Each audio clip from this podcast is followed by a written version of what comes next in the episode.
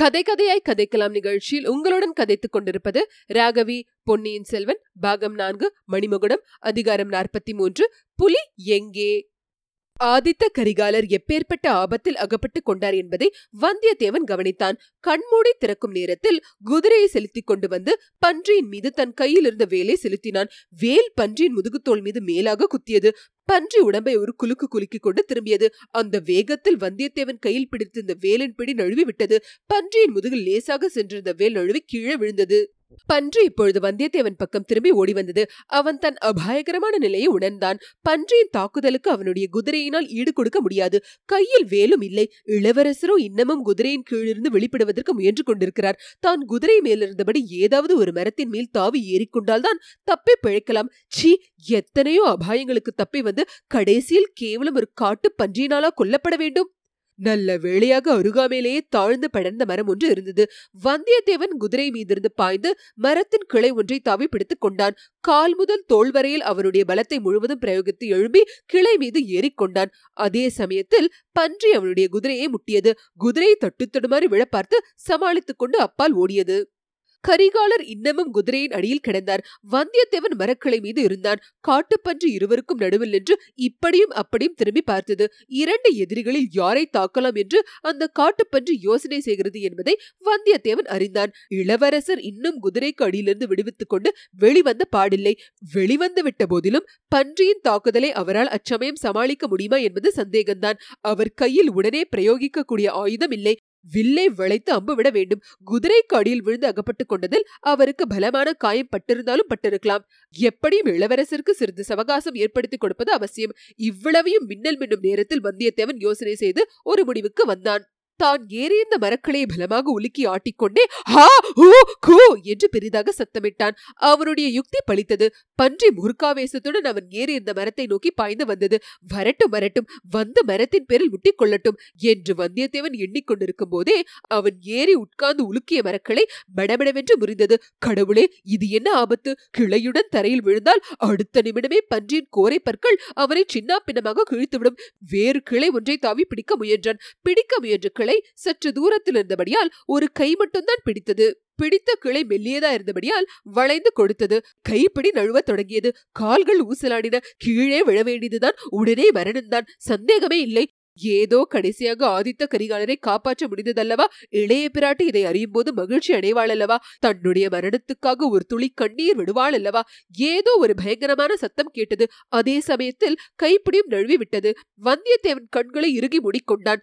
தடால் என்று கீழே விழுந்தான். விழும்போதே நினைவை இழந்தான். வந்தியத்தேவன் நினைவு வந்து கண்விழித்து பார்த்தபோது ஆதித்த கரிகாலன் அவன் முகத்தில் தண்ணீர் தெளித்துக் கொண்டிருப்பதை கண்டான். சட்டென்று நிமிர்ந்து எழுந்து உட்கார்ந்து இளவரசே பிழைத்தீர்களா?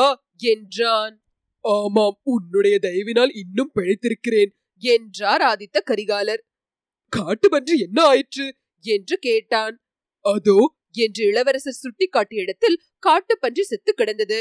வந்தியத்தேவன் அதை சற்று உற்று பார்த்துவிட்டு அரசே இவ்வளவு சின்ன உருவமுள்ள பிராணி என்ன பாடுபடுத்தி விட்டது கந்தன்மாறன் காட்டு பன்றியை குறித்து சொன்னது அவ்வளவு உண்மைதான். கடைசியில் அதை எப்படித்தான் கொன்றீர்கள்?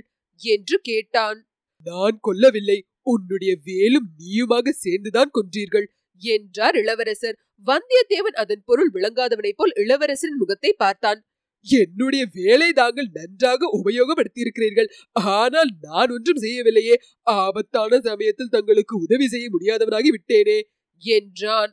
நீ மரக்கிளையை பிடித்து உலுக்கி சத்தமிட்டாய் அல்லவா? அப்போது நான் குதிரை அடியிலிருந்து வெளிவந்து உன் வேலை எடுத்துக்கொண்டேன். என் மனத்தில் கொந்தளித்துக் கொண்டிருந்த கோபத்தை எல்லாம் பாவம் இந்த பன்றியின் பேரில் பிரயோகித்தேன். வேலினால் குத்தப்பட்டதும் அது பயங்கரமாக சத்தமிட்டது. என் காதே செவிடாகிவிடும் போலிருந்தது. ஆனால் வேலினால் மட்டும் அது சாகவில்லை. நீ மரக்கிளையிலிருந்து நழுவி அதன் பேரில் விழுந்தாய். அந்த அதிர்ச்சியினால் தான் செத்தது. என்று கரிகாலன் சொல்லிவிட்டு சிரித்தார். வந்தியத்தேவனும் அதை நினைத்து நினைத்து சிரித்தான். உடம்பை தடவி பார்த்து கொண்டு பன்றியின் மேல் விழுந்ததினாலேதான் காயம் படாமல் தப்பினேன் போல் இருக்கிறது மகாவிஷ்ணு வராக அவதாரம் எடுத்து இரண்யாச்சனை கொன்றார் என்பதை இனி என்னால் நம்ப முடியும். அப்பா எவ்வளவு மூர்க்கமான பிராணி! என்றான்.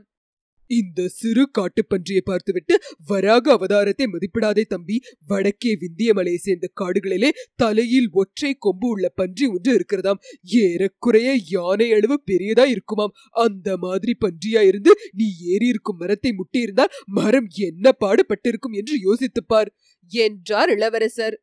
மரம் அடியோடு முறிந்து விழுந்திருக்கும். தாங்கள் எரிந்த வேலும் முறிந்திருக்கும். நம் கதி அதோ கதியாயிருக்கும். சோழ குலத்தின் எதிரிகளுக்கு வேலை மிச்சமாய் போயிருக்கும். என்றான் வந்தியத்தேவன்.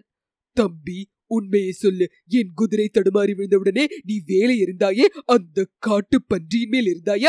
என் பேரில் இருந்தாயா? என்று ஆதித்த கரிகாலர் கேட்டார். வந்தியத்தேவன் ஆத்திரத்துடன் ஐயா உண்மையாகவே தாங்கள் இந்த கேள்வி கேட்கிறீர்களா? அப்படி தாங்கள் சந்தேகப்படுவதாயிருந்தால் பன்றியை கொன்று என்னை காப்பாற்றியிருக்க வேண்டிய அவசியம் இல்லையே. என்றான். ஆமாம் ஆமாம் உன் பேரில் சந்தேகப்படக்கூடாதுதான். நீ மரக்களை ஆட்டிக்கொண்டு கூச்சல் போட்டிராவிட்டால் எனக்கே அந்த பன்றி எவனாக இருந்திருக்கும்? ஆனாலும் நீ வேலை எறிந்தபோது ஒரு கணம் எனக்கு அத்தகைய சந்தேகம் உண்டாயிற்று. இப்போதெல்லாம் எனக்கு எதை பார்த்தாலும் யாரை பார்த்தாலும் வீண் சந்தேகம் தோன்றுகிறது. யமன் என்னை தொடர்ந்து வந்து கொண்டே இருக்கிறான் என்ற பிரமையை போக்கிக் கொள்ளவே முடியவில்லை. யமன் இந்த பன்றியின் உருவத்தில் என்னை கொல்ல வந்ததாகவும் எண்ணினேன். அப்படியானால் மிக நல்லதாய் போயிற்று. அரசே தங்களை தொடர்ந்து வந்த யமன் செத்து ஒழிந்தார். இனி என்ன கவலை? கந்தன்மாரனோடு நாம் போட்டியிட்ட வந்தியத்திலும் ஜெயித்து விட்டோம். பன்றியை இழுத்து கொண்டு போக வேண்டியதுதானே? புறப்படலாம் அல்லவா? என்றான் வல்லவரையன். புறப்பட வேண்டியதுதான். ஆனால் அவசரம் என்ன? சற்று இங்கே தங்கி களைப்பாறிவிட்டு போகலாம் என்றார் இளவரசர். தாங்கள் களைப்படைந்ததாக சொல்லுவதை இப்போதுதான் முதன் முதலாக கேட்கிறேன். ஆம் குதிரையின் அடியில் சிக்கி ரொம்ப கஷ்டப்பட்டு போயிருப்பீர்கள். அது ஒன்றுமில்லை உடலின் களைப்பை காட்டிலும் உள்ளத்தின் களைப்புதான் அதிகமா இருக்கிறது வந்த வழி வேண்டுமா? மறுபடியும் அந்த மூடர்களுடன் சேர்ந்தல்லவா பிரயாணம் செய்ய வேண்டியிருக்கும்? அதை காட்டிலும் இந்த ஏரியை கடந்து போய்விட்டால் என்ன? கடவுளே இந்த சமுத்திரம் போன்ற ஏரியை நீந்தி கடக்க வேண்டும் என்றா சொல்லுகிறீர்கள்? பன்றியிடமிருந்து என்னை தப்ப வைத்து ஏரியில் மூழ்கடித்துக் கொள்ள வேண்டும் என்று உத்தேசமா? என்றான் வந்தியத்தேவன். உனக்கு நீந்த தெரியாது என்பது நினைவிருக்கிறது. என்னால் கூட இவ்வளவு பெரிய ஏரியை நீந்தி கடக்க முடியாது. ஒரு படகு கிடைத்தால் காரியம் சுலபமாகிவிடும். சற்று முன் ஒரு படகு பார்த்தோமே அது எங்கேயாவது சமீபத்தில் கரையோரமாக தானே தங்கியிருக்கும். அதை தேடி பிடித்தால் என்ன? குதிரைகளின் கதி என்ன ஆவது? காட்டு மிருகங்களுக்கு உணவாகட்டும் என்று விட்டுவிட்டு போய்விடலாமா? என்றான் வந்தியத்தேவன். உடனே ஏதோ ஞாபகம் வந்து திடுக்கிட்டவன் போல் துள்ளி குதித்து எழுந்து ஐயா புலி எங்கே? என்று கேட்டான். நானும் அதை மறந்துவிட்டேன். பக்கத்தில் எங்கேயாவது மறைந்திருக்க போகிறது. யமன் பன்றி ரூபத்தில் வராமல் ஒருவேளை புலி ரூபத்தில் என்னை தொடரலாமல்லவா? என்றார் இளவரசர். இருவரும் சுற்று முற்று பார்த்தார்கள். சிறிது நேரம் பார்த்த பிறகு வந்தியத்தேவன் அதோ! என்று சுட்டிக்காட்டினான். ஏரியில் தண்ணீர் கொண்டு வந்து சேர்த்த அந்த வாய்க்கால் வடக்கே போக போக குறுகலாகிக் கொண்டு சென்றது. அவ்விதம் குறுகலாகி இருந்த இடத்தில் வாய்க்காலின் மீது ஒரு பெரிய மரம் விழுந்து இரு கரைகளையும் தொட்டு கொண்டிருந்தது. புலி அந்த மரப்பாலத்தின் மீது மெல்ல ஊர்ந்து சென்று அக்கறையை நெருங்கிக் கொண்டிருந்ததை இரண்டு பேரும் கவனித்தார்கள். இரண்டு பேருடைய மனத்திலும் ஒரே எண்ணம் உதித்தது. ஓஹோ படகிலே வந்த பெண்கள்! என்று இருவரும் ஏக காலத்தில் வாய்விட்டு கூறினார்கள். பின்னர் இந்த வாய்க்காலை அடுத்துள்ள தீவின் கரையிலே தான் அந்த பெண்கள் இறங்கி இருக்க வேண்டும் என்றான் வல்லவரையன். காயம்பட்ட சிறுத்தை மிக அபாயகரமானது என்றார் இளவரசர். பன்றியுடன் புலியும் கொன்று எடுத்து போகத்தான் வேண்டும் இந்த வாய்க்காலை எப்படி தாண்டுவது? குதிரைகள் மரப்பாலத்தின் மேல் போக முடியாது. தண்ணீர் கொஞ்சமாகத்தான் இருக்கும். இறங்கி போகலாம். கரிகாலரின் குதிரையும் அதற்குள் எழுந்து வந்தியத்தேவன் குதிரைக்கு அருகே போய் நின்று கொண்டிருந்தது. எஜமானர்கள் அந்தரங்கமாக பேசியபோது அவையும் தங்களுக்கு சற்று முன் நேர்ந்த அபாயத்தை பற்றி பேசிக்கொண்டன போலும் இருவரும் தத்தம் குதிரை மீது தாவி ஏறினார்கள். வாய்க்காலில் குதிரைகளை இறக்கினார்கள். வாய்க்காலில் தண்ணீர் அதிகமாக இல்லைதான். ஆனால் சேரும் உளையும் அதிகமாய் இருந்தன குதிரைகள் தட்டு தடுமாறி தத்தளித்து சென்றன. கோடிக்கரை புதைசேற்று குழிகளை நினைத்துக் கொண்டு வந்தியத்தேவன் இந்த சேரு ஒன்று பிரமாதம் இல்லை என்று தைரியம் அடைந்தான். அதை பற்றி கரிகாலருக்கு சொல்லவும் தொடங்கினான். நண்பா வெளியில் உள்ள சேற்றை பற்றி சொல்ல போய்விட்டாயே. மனிதர்களுடைய உள்ளத்தில் உள்ள சேற்றை குறித்து என்ன கருதுகிறாய்? ஒரு தடவை தீய எண்ணமாகிற சேற்றில் இறங்கியவர்கள் மீண்டும் கரையேறுவது எவ்வளவு கடினம் தெரியுமா? என்று கரிகாலர் கேட்டார். இளவரசரின் உள்ளம் உண்மையில் சேறு போல குழம்பி இருக்கிறது என்று வந்தியத்தேவன் எண்ணிக்கொண்டான் குதிரைகள் மிக பிரயாசியுடன் அக்கறையை அடைந்தன. காட்டுக்குள்ளே மிக ஜாக்கிரதையுடன் நாலாபுரமும் முற்று பார்த்து கொண்டு இருவரும் சென்றார்கள். கரிகாலரின் கையில் வில்லும் அம்பும் தயாரா இருந்தன. வந்தியத்தேவன் தன் வேலையும் புலியின் பேரில் எறிவதற்கு ஆயத்தமாக வைத்துக் கொண்டிருந்தான். திடீரென்று காட்டில் சாதாரணமாக கேட்கும் சத்தங்களை அடுக்கிக் கொண்டு ஒரு பெண்ணின் கிரீச் என்ற குரல் அம்மா அம்மா புலி! என்று கதறுவது கேட்டது.